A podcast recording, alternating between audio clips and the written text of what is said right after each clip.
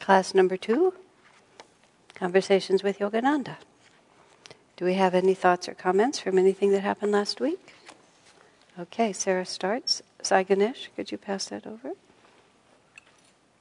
Um, I used, I used to be a secretary years ago and took dictation from my boss. And of course, I guess that would be a little faster than conversation. I still can't understand how Swamiji was able to write down Master's words unless Master gave him the ability to do that. It well, uh, Swamiji said he has an extraordinary gift for me- remembering Master's words. He gave that example about how Master gave him a few words in Bengali, and a decade later he still remembered them exactly. Um, Swami is a linguist. Um, he has the ability to concentrate. Um, there's a story that's told in uh, uh, my book about him where uh, they were having, Padma was doing some business with him and they were dealing with a realtor.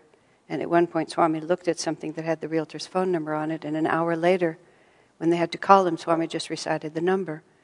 And Padma said, How could you know that, sir? You just glanced at it. He said, Yes, but I concentrated when I was glancing at it.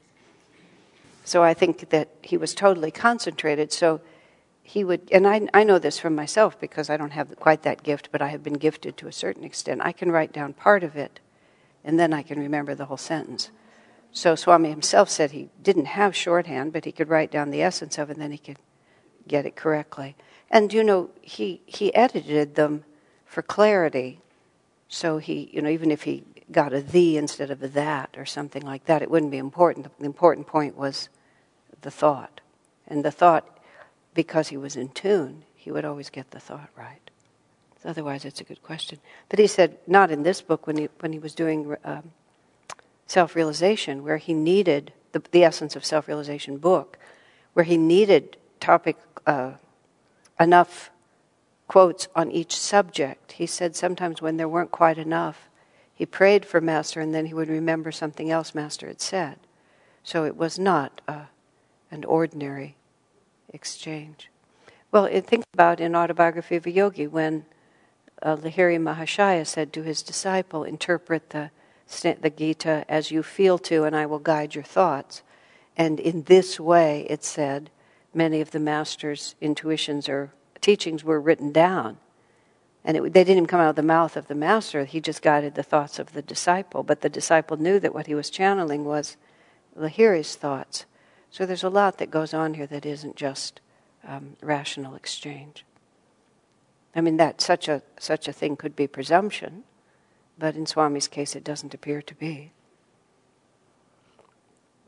Any other questions? Someone else? Chandra had a question in the back.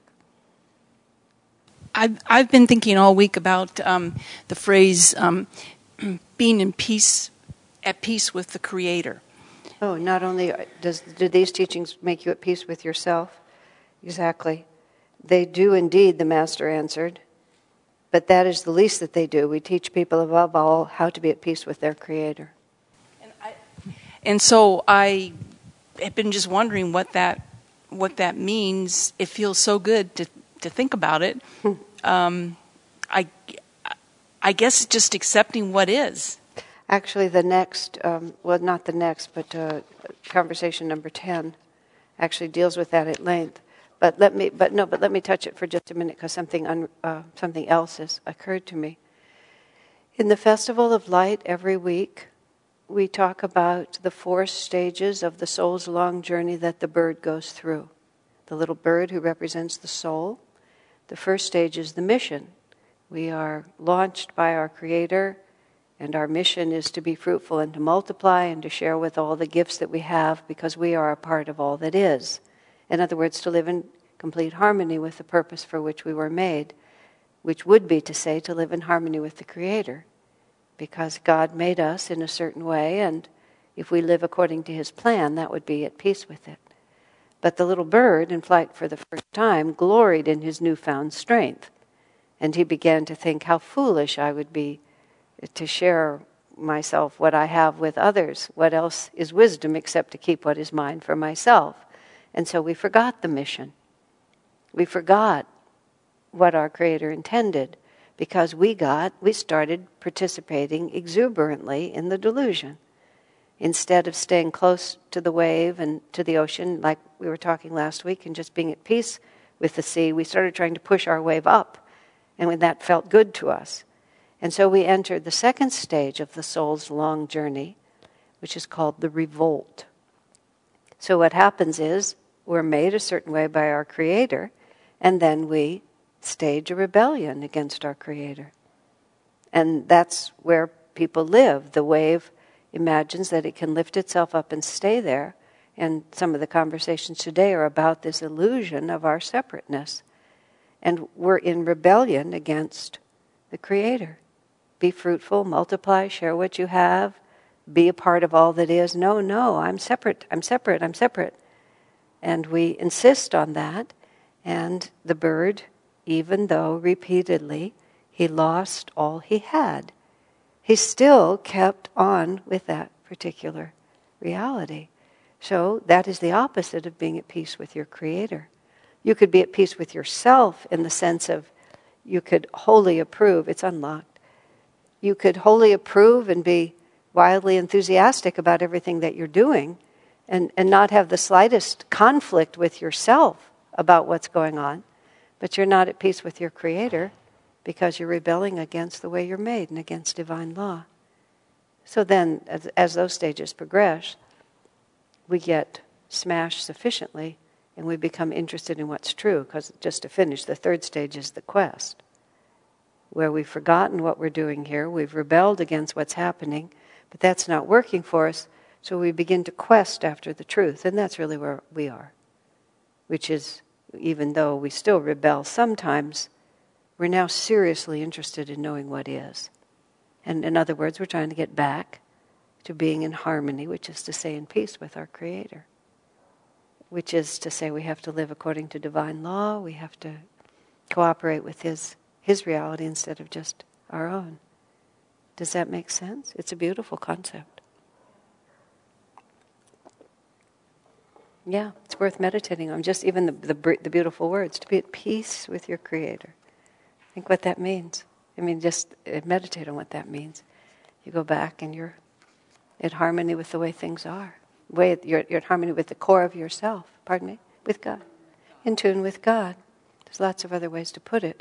And last week, I, I, won't, I won't belabor the point because I belabored it plenty last week. You know, just to be psychologically integrated is not the same as to be at peace with your Creator. It means that you have accepted all of your own base impulses and you no longer have complexes with them, about them.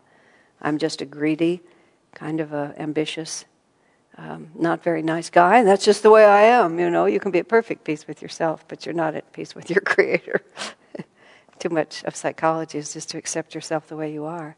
Swami once said, the only way, the only path to self acceptance is to have a clear conscience. Because otherwise, your inner reality is always going to be rebelling. Uh, otherwise, it's superficial, in other words. Okay, any other questions? All right, so now we are in number three. Is man important in the scheme of things? The professor asked. This is our professor from Columbia University, who's our introductory fellow here. Master answers Man is important in one sense only, the Master replied. He was made in the image of God. That is his importance. He is not important for his body, ego, or personality. His constant affirmation of ego consciousness is the source of all his problems. On another occasion, oh, excuse me, that was just the end of number three.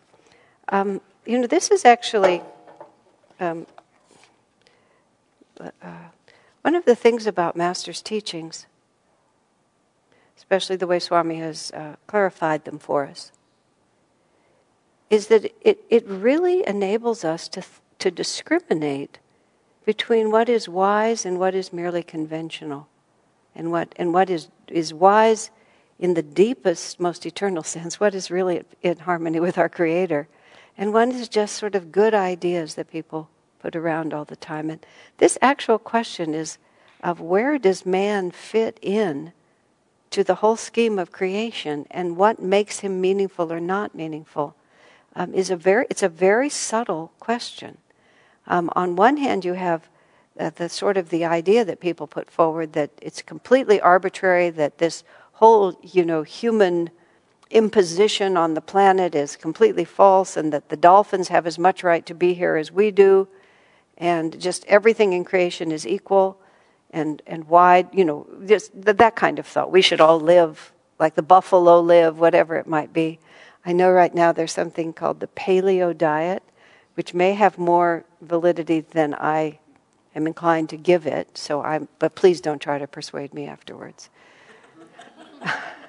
I've been through enough fads in my life that I'm really not interested now. But um, this, I know it's a very meat-centric diet, and as far as I can tell, it's a diet that's based on what Paleolithic man would have eaten, which was before we cultivated grains and things like that. This is the best I could tell.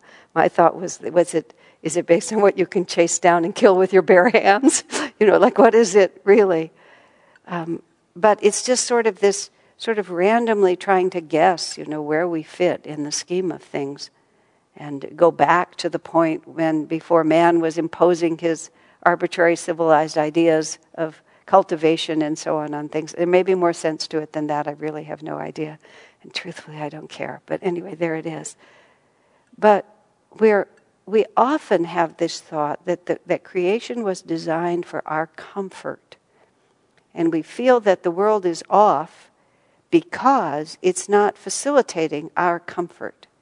I don't even mean even in a selfish way, but we just think that the planet is supposed to work for the benefit of human life as we define it and as we define it as good. And even now, you know, we are in this strange conflict where the developed world wants the undeveloped world to remain undeveloped for the sake of the rainforests or the this or the this, whereas people who have been impoverished for generations who suddenly find a way to get out of their backbreaking, stultifyingly dull toil by getting into, you know, more into this modern age are being careless about their natural resources, you know, and everybody's just arguing with everybody. And behind all of that is this idea that the planet is designed for us to have the kind of lives that we ought to have. You know, we want to have these comforts and this reality. And it, it, how important is man in himself? It's, it's just a, it's a very real question. So when he says, How important is man? and Master says, Man is only important because he's made in the image of God and how does he put it? Um, his constant affirmation of ego consciousness is the source of all his problems. Instead of going on the quest and really trying to intuit from the inside, you know, who am I? Why was I born? How can I be in harmony? Where does my real happiness come from? We just tend to take things in the most obvious way and then try to argue that everyone ought to cooperate. But the problem, of course, is everybody has different points of view. Because every ego, being separate from every other and being at different stages of development, just sees things in its own way. When I first went to India the first time, which was 1986, I guess, 86, something like that, and India itself was hadn't really started this developmental spurt which now characterizes it. And it was the first time I had been into um, out of the out of the Western countries into a country where um, economic development was just beginning, and where there was immense overpopulation and you know immense poverty in on an everyday basis, not just not just in isolated places that I never see. Um, but I looked. I remember looking out the window on just being in the bus and just looking out the window, and it was so obvious to me that all problems on the planet could easily be solved. There's no, there's no source, shortage of resources, intelligence, or technology. It's that people don't want to solve them. They don't want, they don't want to involve themselves on the level that's required for us actually to live in harmony with our Creator in a unified whole. Everybody just has their own way. Um, I remember a high school teacher told me that he did a, an experiment, uh, a demonstration on the, one of the first Earth days in his class. And what he did was he got a whole bunch of candy bars. And he, he designated all the different students in the class, or small groups of students, maybe it was individuals, were all designated as uh, different countries in the world. And then the candy bars were all divided up according to the percentage of resources that each country absorbed. And the richest countries took candy first. And the richest countries got bags and bags and bags of candies. And then the poorer countries began to see that all the candy was going to be gone before they got there. And the class became rather riotous. Everybody was getting quite upset. But it was just a clear demonstration. We take, one group takes all of this, and the others are left with almost nothing. But those who have that big bag, then there's a discussion about whether the people with the big bag are really going to pour it out into the empty bags of the other children. Even the children wouldn't share their candy. What to speak of? But, but because we're thinking that each of us is important and we want what we want. But then we get into this revolt, is like it should be different. And we start fighting one with another, really, and trying to tell you ought to do it this way because this is the way it ought to be done. So we get we end up just ego against ego, which is what we have now. Because we're not really trying oh, I know what I was trying to say. We think the world should be pleasant, nice, equal. We haven't asked what is the real purpose of creation. And Master says man is not important in himself. And the one that comes right after this, he says, on another occasion, the Master told us man was given ego consciousness to inspire him to seek God. That is the only reason for his existence. Man was given ego consciousness to inspire him to seek God. That is the only reason for his existence job, friends, personal interests, these things by themselves mean nothing. And we're always arguing that what goes on on this planet inherently is really important. Now, he, he, he puts it in context by themselves mean nothing. It's the point is to be seeking God. And so we have to understand that this planet wasn't set up to work. Or let's phrase it differently to work means to inspire people to seek God. It's, it's, it's very tough because everything in us wants it to be different than that. And uh, Swami has, has pointed out, which is it's a little hard to understand, but when you think about it, it's true. We talk about the, the Vaishya level of consciousness, the, the Shudra, which is completely uncreative, the Vaishya, which is self interested, um, the Kshatriya, which is guided by principle, and the Brahman, which is guided by attunement to God. That's a, a quick summary. But a great deal of political activism and let's make the planet perfect actually comes out of the Vaishya level because it's based on the fact that I am uncomfortable unless the external world takes a certain form. Or I am frightened because you are using up too many resources and you have to change to make me feel good. And, and, and the principle is much more about self interest motivated. Now, you can also be an activist from a kshatriya level, from a very impersonal point of view about what is right. But often the motivation, which is why a lot of times when people start out being political and as they get more spiritual, they, they lose interest in that level of life because you realize it's just going to be an endless pushing around of the pieces without ever actually changing it. And the only thing that will actually change it is consciousness. That's where I was in the bus looking out the window. You could have a thousand systems. Any system would work if people genuinely were concerned about being in harmony with their creator instead of just having their sense of, of separateness and then pushing on those egos. Everything in life the, on, the only reason for man's existence is to inspire him to seek God. And then you come to that other extremely difficult to accept reality, which is what inspires us to seek God. Rarely do people for whom everything works beautifully seek God. They're just participating too exuberantly in the delusion. And they're just having too much fun. Even if they're suffering sometimes, they're still participating exuberantly. Like my friend who said, when I said, you know, things disappoint you, the things you buy don't fulfill you, she said, well, that's why you have to keep buying new things. Such a simple solution. As soon as you get bored with what you have, then you go out and buy something else. It's obvious, isn't it? It was obvious to her. wow, what an idea. But she's participating exuberantly in, and you have to suffer more. And as it happened in her life, she really did. I don't know if it brought her to God or not, but her things did not make her happy.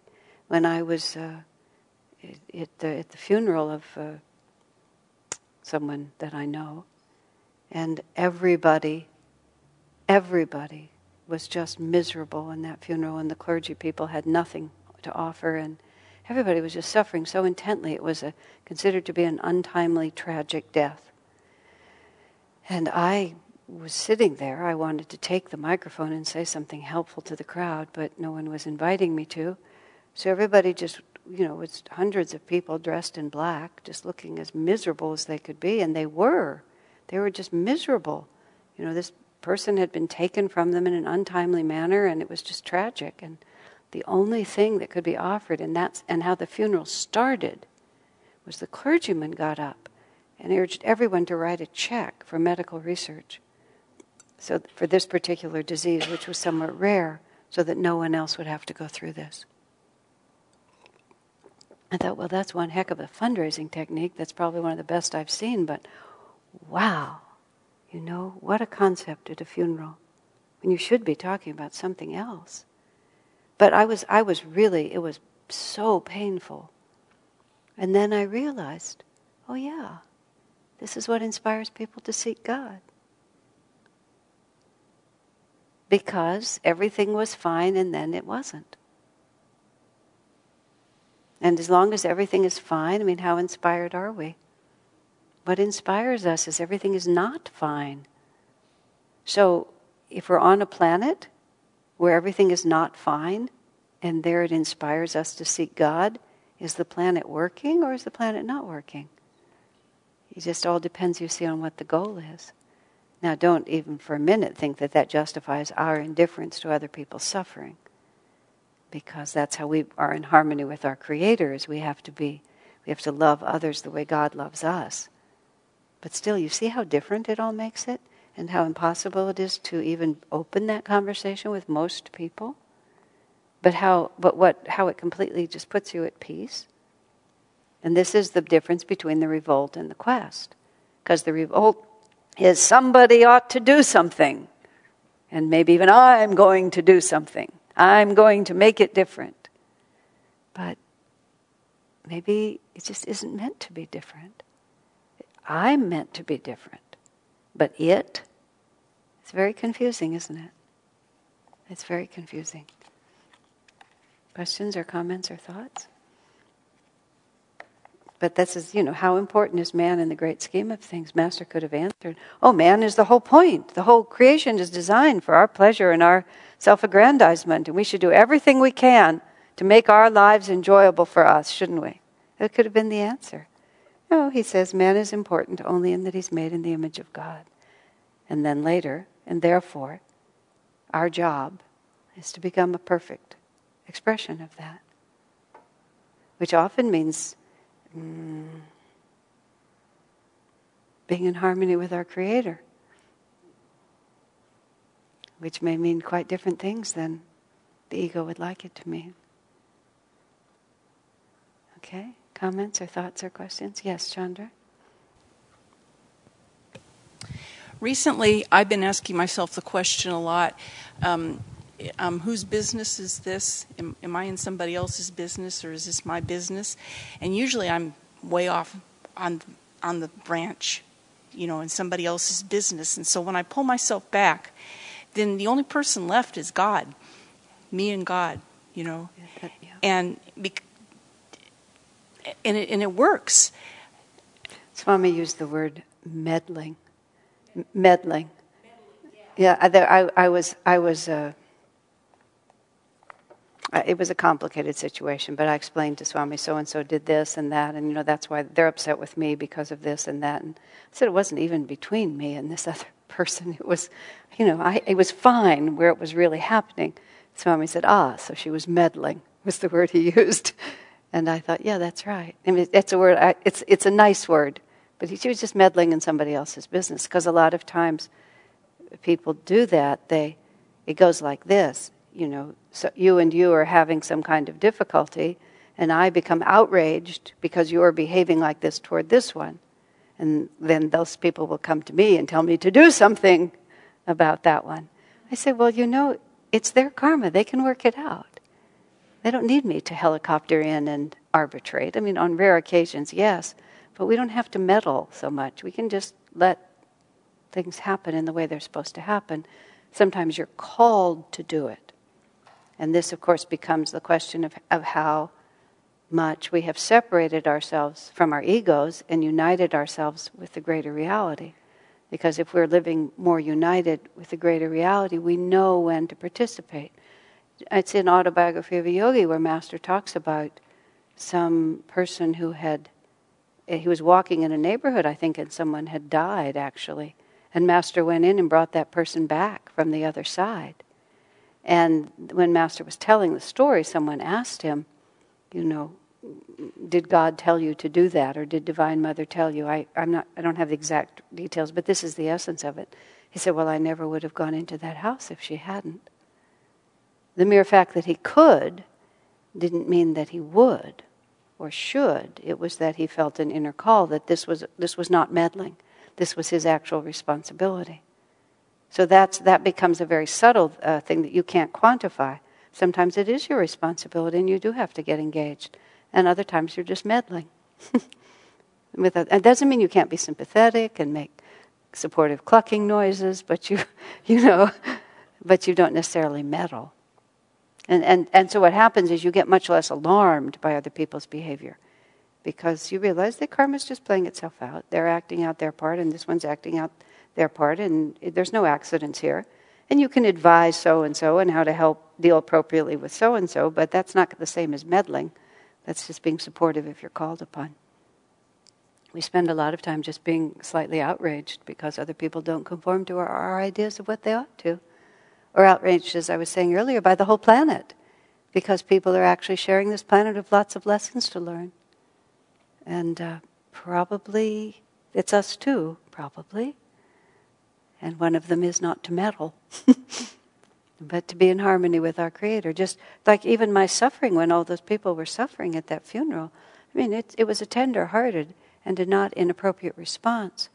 But I became more centered in my sympathy when I remembered um, God's presence in the midst of it.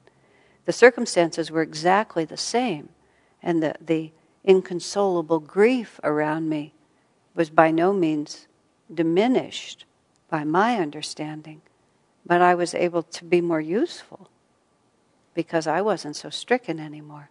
I, it, was, it wasn't that that dimension of sympathy was gone, it's that I had added to it another layer of understanding. And from with that other layer of understanding, I could relate to this one much more calmly, bring much more to it. And, you know, even just watching the clergyman fundraise, it just became, wow, isn't that amazing? rather than, my God, what could he be thinking? You know, my first, first impulse was just outrage. But then I thought, no, in the context in which he's living, that just seemed like a really smart thing for him to do. So let everybody just, we'll just sort this out. Yeah? Okay. Anything else? Number five. What is the difference, asked the professor, between science and religion in the search for truth. True religion, the Master replied, is not theology. Um, it is born of deep inner communion with God. True religion teaches us, for example, how to become the atom, whereas theology, at most, only discusses the atom. Science studies the nature of the atom outwardly proving its existence by experimentation. Inner religion, however, goes beyond experimentation to actual experience. It helps one to cognize by direct experience his oneness with the atom at its vital center. Purushottam is writing a book about science and religion. He's the author, co author of the book about the yugas. And he included in there um, some experiments that were done by I think a man named Olcott and Annie Besant. I'm pretty sure it was the two of them, the founders of Theosophy. In Helen Blavatsky, was that the one where they went uh, deeply into their own inner consciousness, into, and they, they went deeply into the nature of the atom, and they made diagrams and made, made statements. This was all like, when would it have been, the late 1800s, the early 1900s? And they made all these notebooks, and long before science was doing that, and many of the things that they saw and recorded were later confirmed by scientific experiment. And they were very um, they were very into the occult and into mysticism and had all this interesting power. But it's just one of those things you can get to the you know you can get to the same thing from different angles. Um, you know, this is really the essence of Master's entire message, which is the whole true religion is not about explaining things. True religion is about experiencing them. I was uh, thinking there's the next the next one is about when master was asked which came first the tree or the seed which is an interesting answer which we'll get to in a minute and, but master says the tree came first the master answered without hesitation and that was what was interesting to me because master isn't just weighing one intellectual idea against another master has been inside of it and he speaks um, without, without ego. He speaks from direct perception. When you simply perceive something, it's, it's the way it is. There's no sort of pride of accomplishment in that. It's, if, if you've been there, you've seen it. Um, if you've been someplace and someone else hasn't been there, you say, you know, what, what was it like inside? And I would say, if I've been there, what it was like. Well, Master's attic meditation room is on the hallway with the kitchen at one end and the bedroom at the other.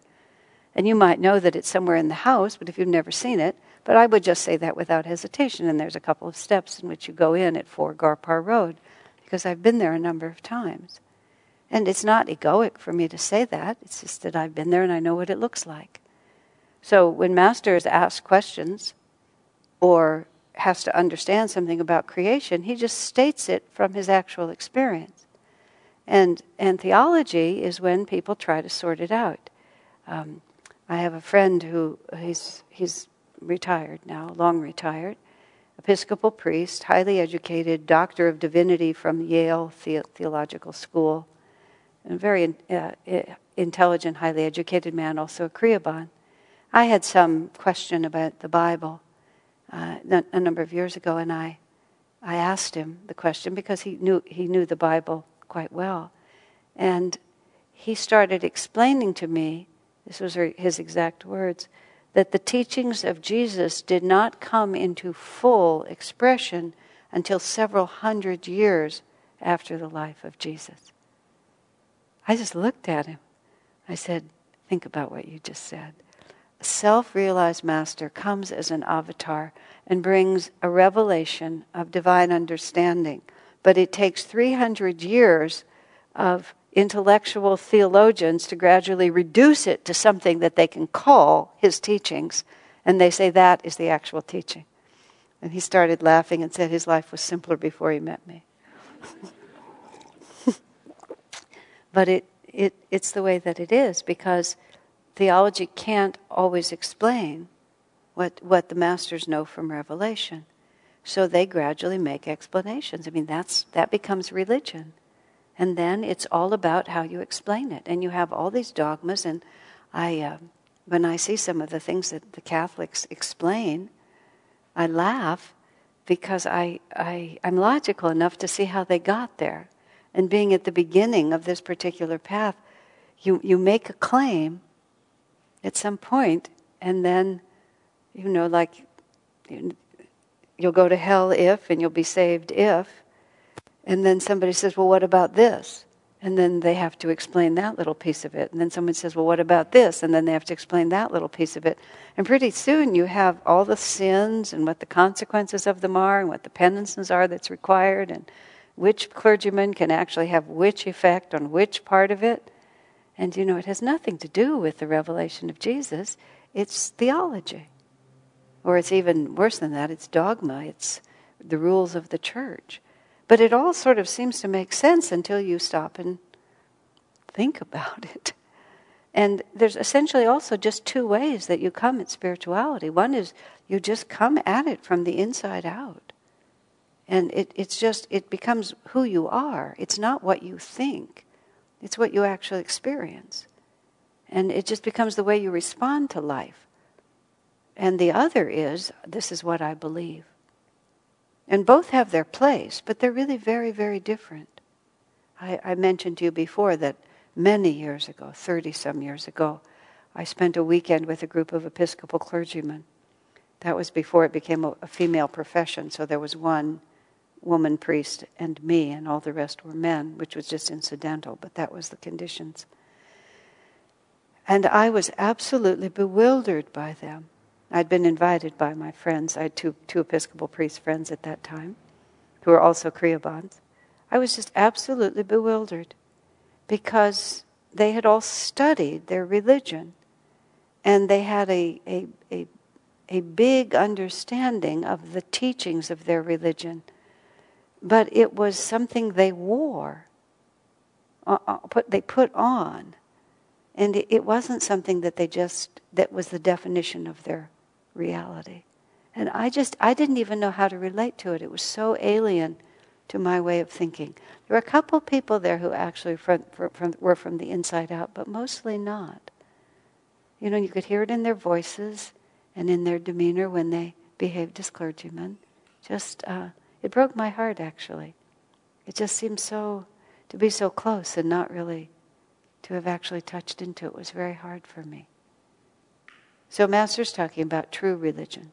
Now, a lot of people don't particularly want that kind of experience. That's what you also have to understand, because that experience threatens what? It threatens the ego, is what it threatens, because it reveals ourselves to be something other than what we imagine ourselves to be.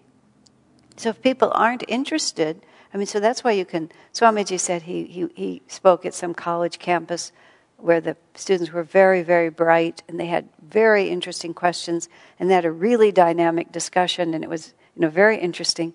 But at the end of it, Swamiji realized that it was really not right for him to have engaged in that way. It was he had demeaned himself because they weren't really interested.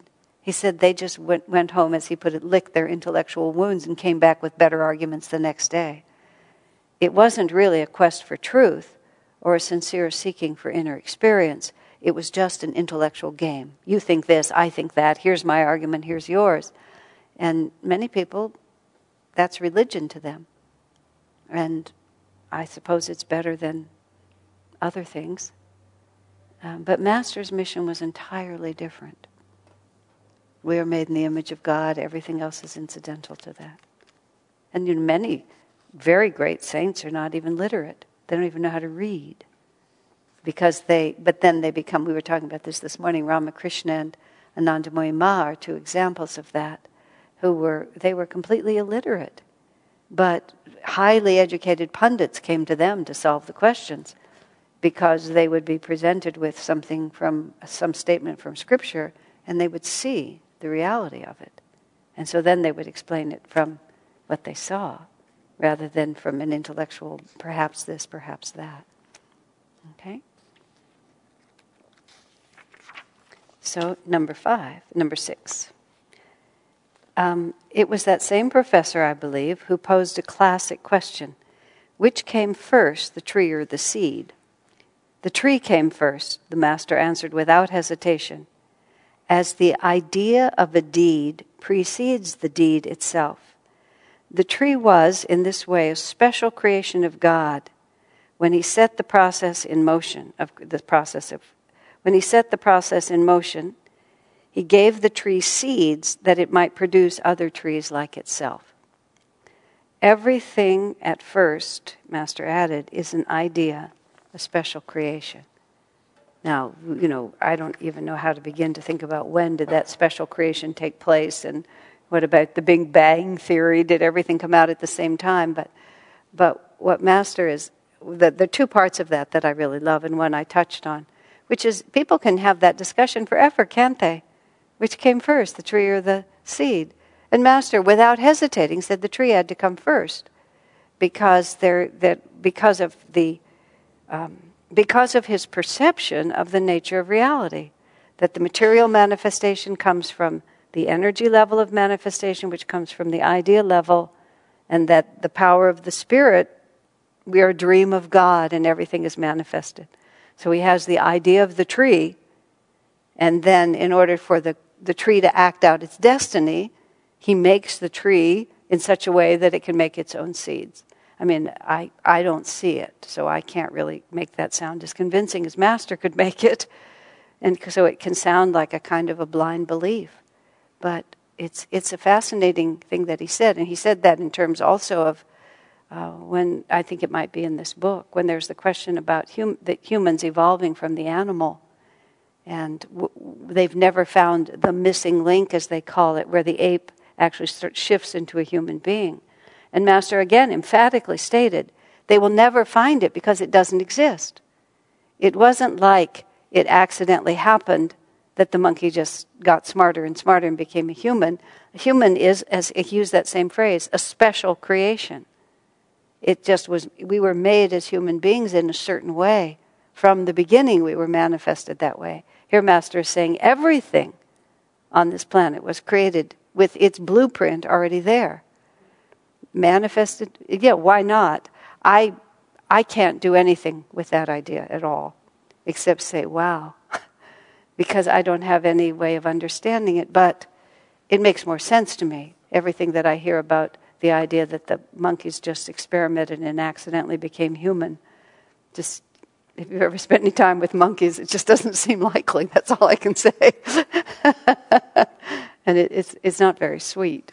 This is the day and night of Brahma, where everything is man, comes out in manifestation for the day of Brahma, which is this extremely long period of time, and then everything is withdrawn, and then everything is remanifested again. I don't know what else to say. Does anyone have a thought about it? Do you all find it really hot in here tonight? I find it really hot. Perhaps we could open. Let's put on the fan, maybe open the door. Yeah, I just am finding myself I found this to be uh, just absolutely uh, wonderful.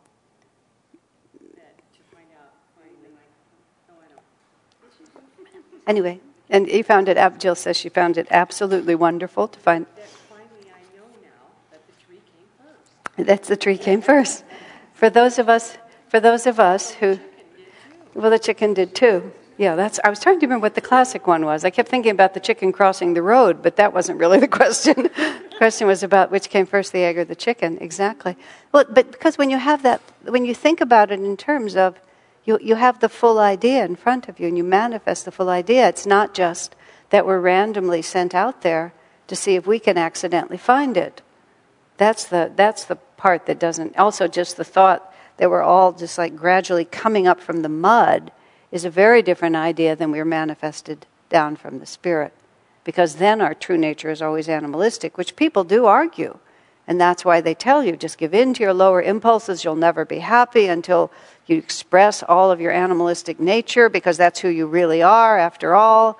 That's just, a, you know, a, a, just a few millennia away from you. You're accidentally a human, but you're really much more like the beasts. Or to say that we've descended from the angels and that God had an idea of who we're supposed to be and that we're, we're that's our blueprint. Our blueprint is that divine reality, and so we're trying to fulfill that destiny. It just makes your whole orientation toward life completely different. What is real life? I, I, my sister, for my birthday, gave me this book. She was on a holiday up in Maine, and it's some historical site, some lighthouse, and there's just it's a little book written by a woman who happened to be lost her sight as a child, but she lived in, as the, the daughter of the man who ran the lighthouse on this obscure point somewhere up in Maine. And it was just her little stories and her poems and things like that. And it, it's, so, it's so sweet. It has this just re- really sweet, just her consciousness. This woman, it's written, it was in, written in 1880. But you're, you're just in touch with this um, purity, the sweetness of a person. And even though you know, it's not great literature, it is great literature because you can feel, and and it, it had that um, very traditional idea of heaven and of Jesus, and um, but but you can feel a, a, a, a soul reaching up for its own higher potential in a way that's so utterly sincere that even after 150 years, it still has magnetism when you hold it in your hand. And she, she was nobody. She just lived there. She was blind. She lived with her mother. It's, and then she just faded away. She had no significance on the stage of history, but you could see she had deep significance in her relationship to God. And to think of, to define such a person by their lower nature would be tragic. Yes. Does all this take any position on uh, the idea of evolution as a mechanism as opposed to sort of the general perception of evolution and using it as an excuse to say that we're just animals? Um, you know, I've never had real, real clarity on that, but this is how it seems to me. Um, certainly, there's no missing link between animal and human because, because of Master saying man is a special creation.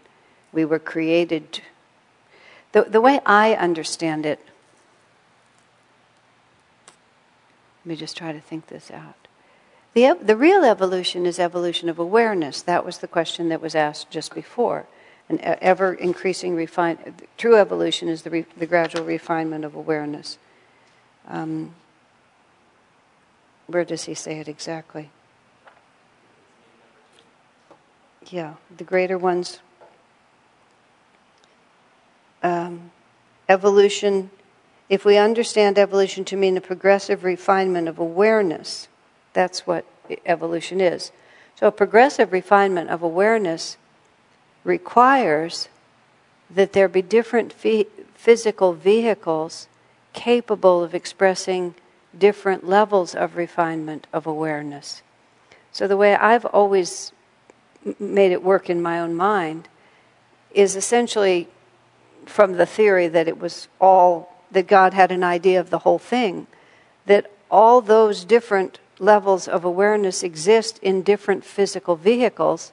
So as the individual jiva, soul, expands its awareness, it sheds the inappropriate body and is able to assume the appropriate body. So it goes from being a lizard to a puppy, from a puppy to being a horse, from being, you know, just up like that, whatever it might be from a clam to being a dog, you can see that there's much more refinement of awareness that's possible for a dog that can run around and participate instead of a clam that just sits there at the bottom of the ocean and opens its shell and closes it. So once you've finished everything you can experience as a clam, you'll need a more a more versatile ner- and a more complex nervous system with more options in front of you. So I don't it doesn't seem to me that every individual spark of creation is itself um, evolving the physical vehicle step by step. Rather, it seems to me that the Creator made all the steps so that the individual souls could go through them.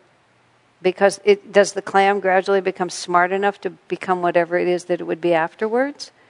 it seems to me that that's a, a kind of refinement of awareness that would not be possible for the consciousness that's inside the clam. Does that, does that make sense? I'm making that up, but I'm, I'm going backwards from what's in. and we're still not really talking about the mechanism of of evolution, just like from a physical standpoint. But see, the. Oh, I mean, my feeling about it has always been, well, you know, if God can create all the creators that are out there already, there's no reason they couldn't just adapt and change to their environment as the world changes. You know, that's not a, a problem. But when we start having conversations like this, it's unclear whether it's taking a position about that part or well, not. think of it. Think of it like this: there is no such thing as the evolution of a species the only place evolution can take place is within the individual um, jiva. So, if the whole cat population gradually becomes more and more smarter and refined cats, there's no such thing as no, no soul is a cat. It's that a soul inhabits the body of a cat for as long as it serves it to do so. And you could say, if for the purpose of the individual evolution of all those different souls, we need more elegant, refined cats. Um, they might happen. That could be part of the mechanism that you're trying to say, but that doesn't even define evolution. Because evolution is the gradual expansion of awareness, not the gradual refinement of different physical vehicles. I'm trying to talk about evolution as the other one. That's what I'm saying, but is there such a thing? So, what I'm trying to ask about is just the position presented here, which is is that just agnostic then on no, that? I'm, I'm trying to answer it. I'm saying I think the whole concept of evolution as applied to different physical creatures may be the problem in the discussion. Because the mere fact that the, the, the cat was able to do these things yesterday and now it has an extra um, ear and now it can hear better, it's changed but evolution only happens in, on the level of consciousness, and that is merely a physical vehicle. It has it's, its consciousness. There is no consciousness called cat. There's only physical vehicle in which souls on their way to God realization can manifest as cats. I think you nailed that one. Pardon me? I think that's And so there. That, I still don't feel like we're talking about. well, can put it because aside, I'm, so. I'm, I'm refuting the entire premise you're trying to get me to discuss, which is that there is such a thing as physical evolution in and of itself. I, there's physical, there may be physical change, there may be adaptation, the planet changes, different requirements are needed. Satya Yuga has different animals than Kali Yuga might have. Evolution. I, I because what, it, as soon as the crocodile dies, that, that new form of the crocodile is no closer to God. It's the soul within it that evolved, not, not the crocodile. It's a different soul. Does that- But that's but that's not the common in society Oh, usage no. of No, evolution, actually- which is what I'm trying to connect to. I'm having a hard time connecting because I don't, I don't. So, You have the here, answer. give it to- It's time for a break. Let us now sing the school song. You can go read Crisis in Modern Thought. Oh, Swami, in great detail, explains exactly what you're asking.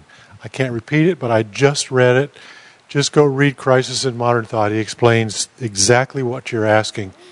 And on one of Master's We'll both have to read it this week. one of Master one of Master's talks on one of his CDs, he says, you know, this is a snippet out of a.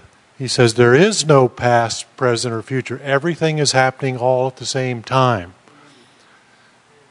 So there you go. Okay, so there you have it. Well, that settles that. No, actually, you know, I, we actually we should. We both of us should look at that book. Well, let's look at it again and, and see what the relevant passages are. Yeah. Yes. But I think the difference between your discussion, why you didn't really match when you talked with each other, was you talked about the physical evolution, and Asha, you talked about the spiritual Well, I'm trying to say that physical. I'm not sure there is such a thing as physical evolution. There's, you know, I'm just, I'm just. I know that people observe that one thing leads to another, and that this one is more refined, and this one used to be like this, and now it's like this. But, but I'm, not- I'm not sure. And I'm, I'm admitting I'm not, I'm not so good at this. Swami would be much better at this. He would be able to find because he's more knowledgeable. But from, this is what my mind is doing with the question and it's not satisfying Tandava's mind, and that's good because there's two of us, and he often comes up with answers that I can't understand, that I haven't thought of. So I'm not just because we're not matching doesn't mean I don't respect what you're saying. It's just all I can say.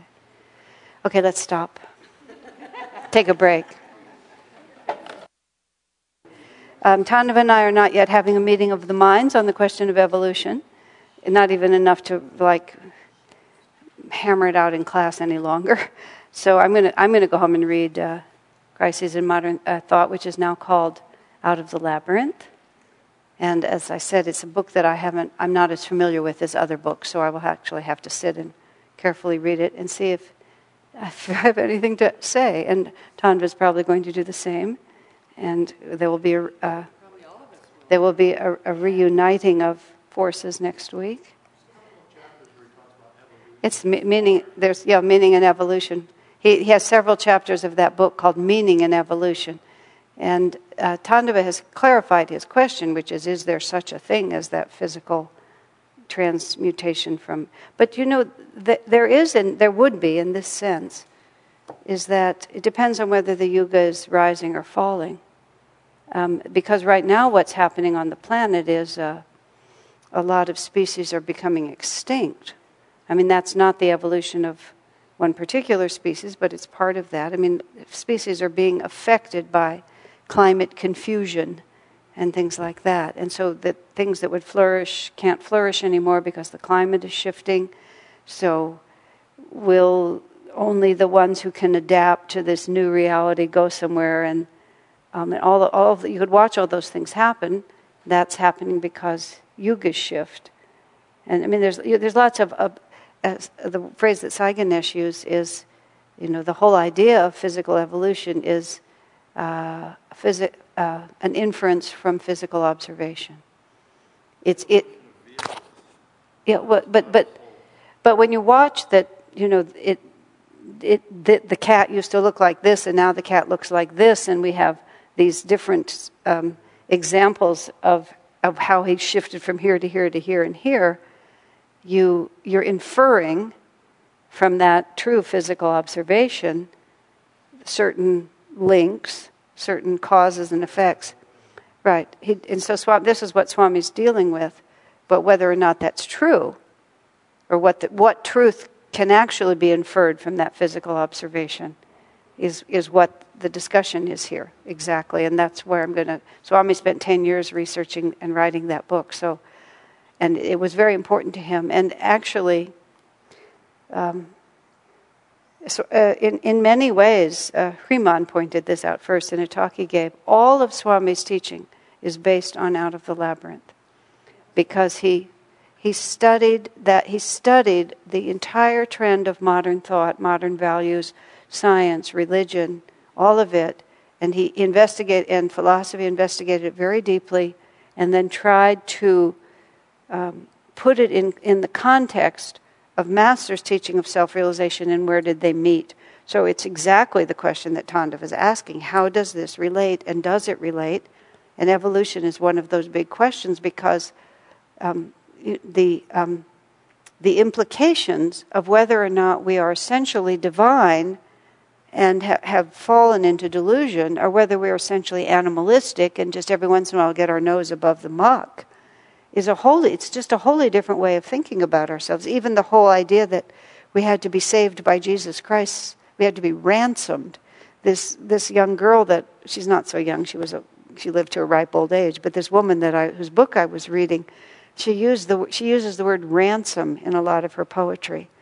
That Jesus ransomed us from the devil, essentially. He paid, he paid the price to get us free. And the whole premise of that is that we're inherently sinful. And without his intercession, without his sacrifice, he paid the price, he ransomed us. But if we're inherently divine, um, the Guru may help liberate us, but it's, it's within us. We don't have to be rescued. We don't have to be. Um, we're not we're not damned first, and then maybe we'll be saved. We're already saved, and then we accidentally make ourselves suffer. It's a wholly different orientation. And uh, evolution and everything is all part of that. Did we come up from the animals or are we inherently divine? It's very important questions, not necessarily that to me in this moment, but to.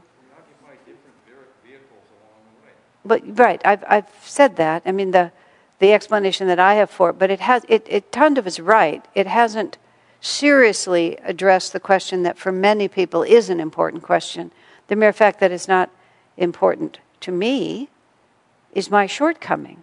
Swamiji, by, by contrast, felt it was vitally important for him to go into the um, the bowels of that way of thinking. And he describes that's why he spent 10 years doing it. And he said it was very, very, very difficult um, to, to not do exactly what I was doing, which was just dismiss the premise and go on from there. What Swami felt uh, it was essential for him to do was to really stand in it from the point of view of someone who, who utterly believed it, and then how could you make the bridge to Master's teachings? And he had the, the power, the perseverance to do that, and, and very few of us at Ananda read that book. and he's always, he used to, he doesn't anymore because he wrote so many after it. But in the early years, he, it, would be, it would be kind of a, uh, it got to be kind of a, how would I say it? The word I want to use is pathetic. It used to be a pathetic, futile effort on his part that he would do almost humorously, just looking for someone who had read that book, which was called Crises in Modern Thought at that time. And if you actually had read it, you know, he just he, he treated you like the prodigal son. And if you actually remembered it and had been influenced it, you know, the throne was yours. It was just like that. It was half a joke, but it wasn't a joke because he knew what that book meant. But then he would say, in his light-hearted way, he didn't write it for us. Because by the time we were ready to be disciples and practice Kriya, we weren't, th- we weren't thinking along those lines anymore. You were, we were doing exactly what I was doing, which is, oh, well, here's the answer, just forget it. It doesn't grip me like it grips many people. Oh, okay. I'm waiting. Um, kind of an adjacent question if we're looking at, you know, people are talking about evolution of the soul, evolution of the physical vehicles or whatever. Uh, if the soul is coming down through the causal and the astral and then the physical, if the physical vehicle we have right now, for example, is based on uh, our spiritual development, based on our astral body, then we probably can't just separate the physical bodies here from uh, from the soul. So how? Do, I mean, so just to bring into the uh-huh. picture of evolution and the question about evolution, the fact that whatever manifests down here uh, is the projection of who we are astrally, who we are causally of the soul. I'm, I, i have lost the question, Ramurti. Can you try it? I mean, what is the question? Well, it's not just like there's there are um, animals here, let's say, that have their own de- de- development, right? And then some totally unrelated, unconnected soul comes and hops in. Uh-huh. That vehicle that we assume here is a projection of, of who our of our soul. Right. It's a, it's it's the it's the exact it it's the exact physical manifestation of the vibration in our chakras. Seem to have some determining element oh, on it, what exists down here. That the only things that exist down here in some yes. I mean ev- everything on this plane is here for the for the purpose of the soul that is inhabiting it. Is that is that the point? Yeah, so it seems like that would have something to do with whether it's evolution. Oh, or whether, whether or not, not God is in charge of evolution. Is that what you're saying? That, that, that God is in charge of evolution because He's making all those different things for the benefit of each individual soul? Why is it got Why would it be here at all if it wasn't? Right. There would there would be nothing here if some soul didn't need it. And if it and if it's if the if a new physical form is created, it's because some soul it creates it because it's an it's a necessary vehicle for some specific. So that's the element I was a, saying. And or the soul itself creates a sport of nature or an albino something or another because it needs it. Yeah, that's an interesting. Okay also say it sometimes is that you know at conception there's a flash of light in the soul in the astral world that is in tune with that possibility. um, uh-huh. comes in and joins it you know and so we find ourselves families or parents or whatever that that are manifesting what we need and if it's not happening on this planet it'll be happening somewhere else and somewhere we'll find the the conditions the exact one that we need that, right. you know, and, and, and that does speak to the is God in charge of the physical changes because the physical changes are there for the benefit of the souls. And He- so it's has- kind of back to the chicken and the egg. Right. But see, this is where, in, in this particular one, which I was trying to hold up as an answer to this, everything at first is an idea in the mind of God, I guess, and is a special creation, which means that every, every uh, iteration couldn't exist unless there was an idea first on the causal plane, and otherwise it couldn't happen. That is sort of the answer in a sense. I mean, in a sense. But you have so many other premises involved there. Ramani?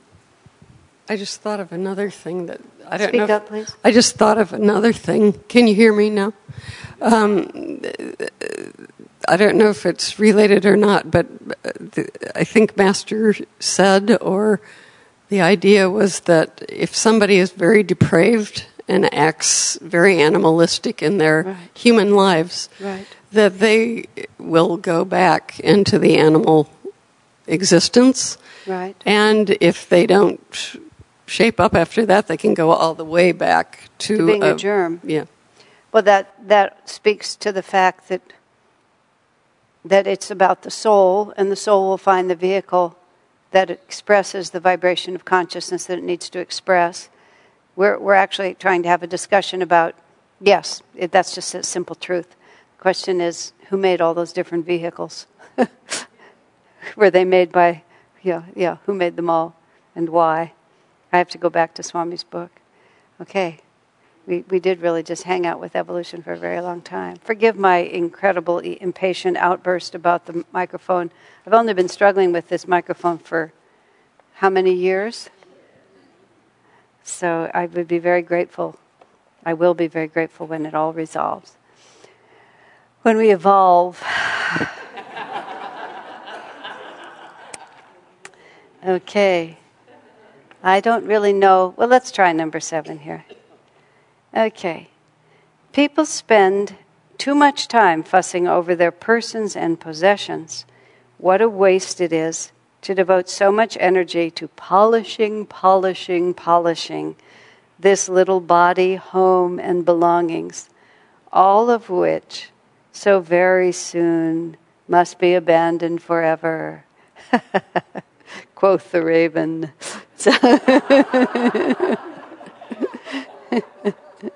Remember the story in uh, uh, autobiography of Master coming back to Sri Yukteswar's ashram and finding it offering to, you know, just that it was so shabby. He wanted to fix it, and Sri Yukteswar just looked around, and you know, my little tiger skin and my the Davenport where I sit is, oh, it looks fine to me. Just like, what difference does it make? And then he said, he kind of motioned like this, that's your world, that's not my world.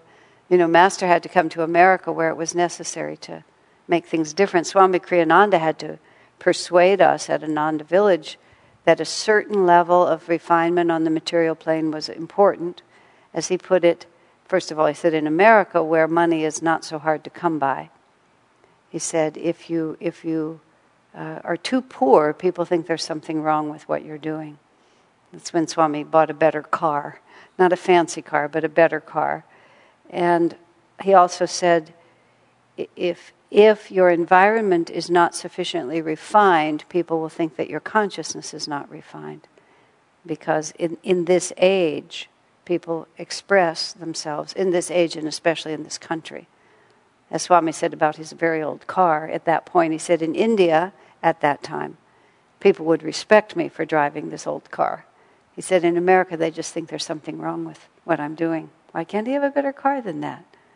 So he, he really, uh, in many years ago, like 1978, when Swami went, after he finished writing The Path, and he went to India for a period of seclusion. He went into seclusion for several months. But before he went into seclusion, he went into seclusion in Kashmir. This was before it got so, Kashmir, before it got so uh, unsettled up there. Uh, and he was friends with a, a craftsman who had the name of Suffering Moses. And he was a good friend of his, and Suffering Moses um, had th- this really beautiful shop of all of this uh, hand handmade Kashmiri work. And Moses, and he had an American wife named Mary, um, were aware of the fact that this was a dying craft because it was an art that, that people learned from, the, from childhood. And now compulsory education was taking the children out of that child labor pool. And as a result, and after education, they were not going to come back. And so it was a dying art. And so much of what he was seeing up there was never going to be seen again.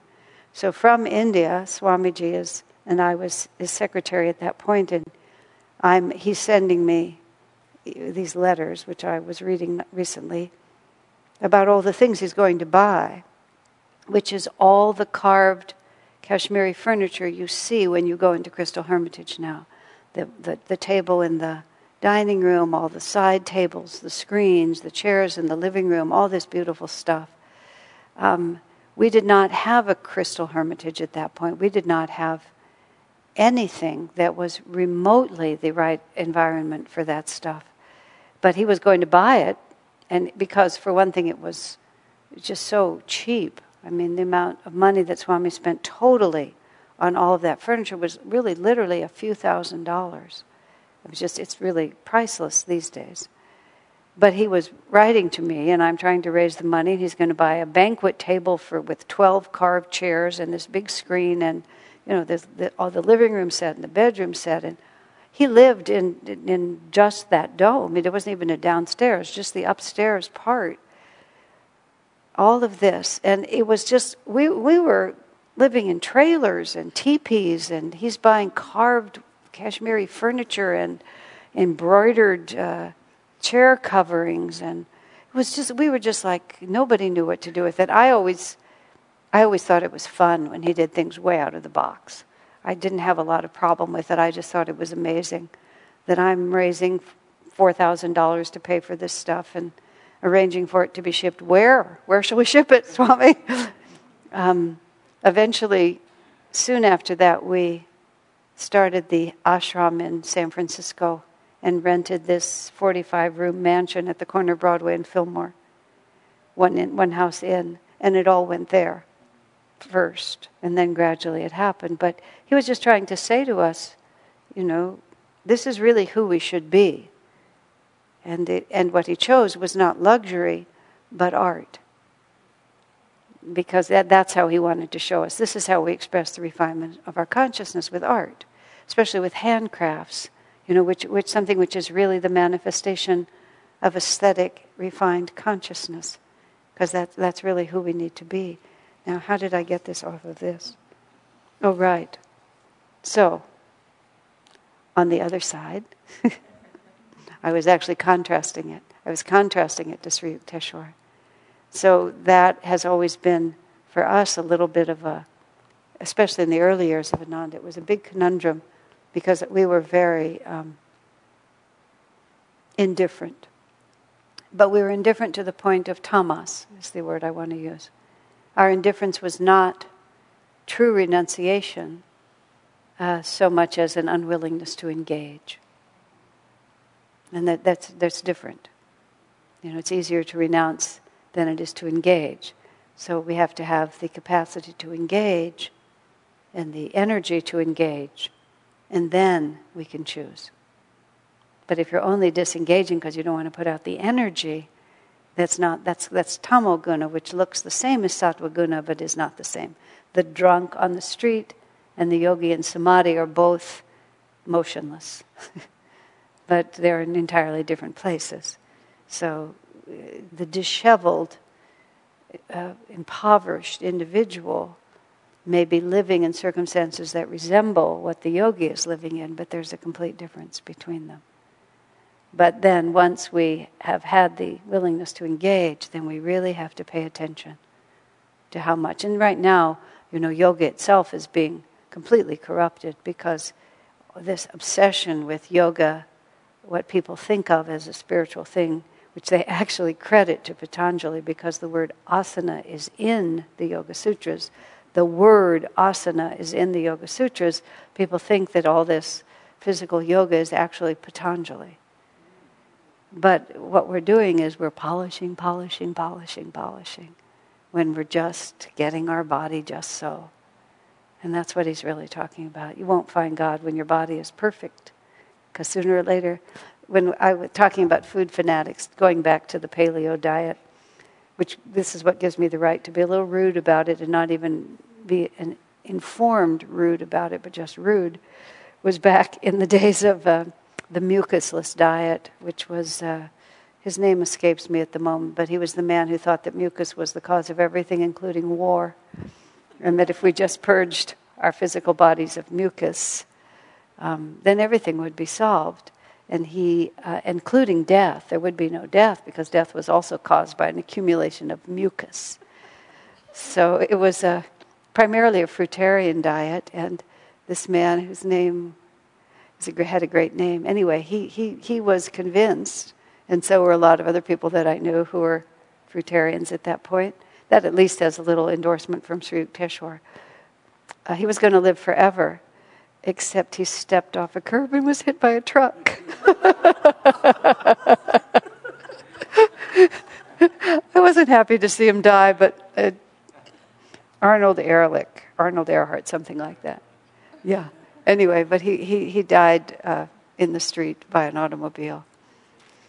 So, as Master said to the man who said he cheated he cheated the Grim Reaper three times with carrot juice. That's what this man said to Master. Master said, My friend, when the Grim Re- Reaper wants you, you can bathe in the stuff and he'll still take you. you know, so we have to keep all that in mind. Enough. Next week we'll start with evolution and maybe dispense with it quickly and then go on. Okay? Any other questions you can save? we went from uh, number three through number seven. Okay.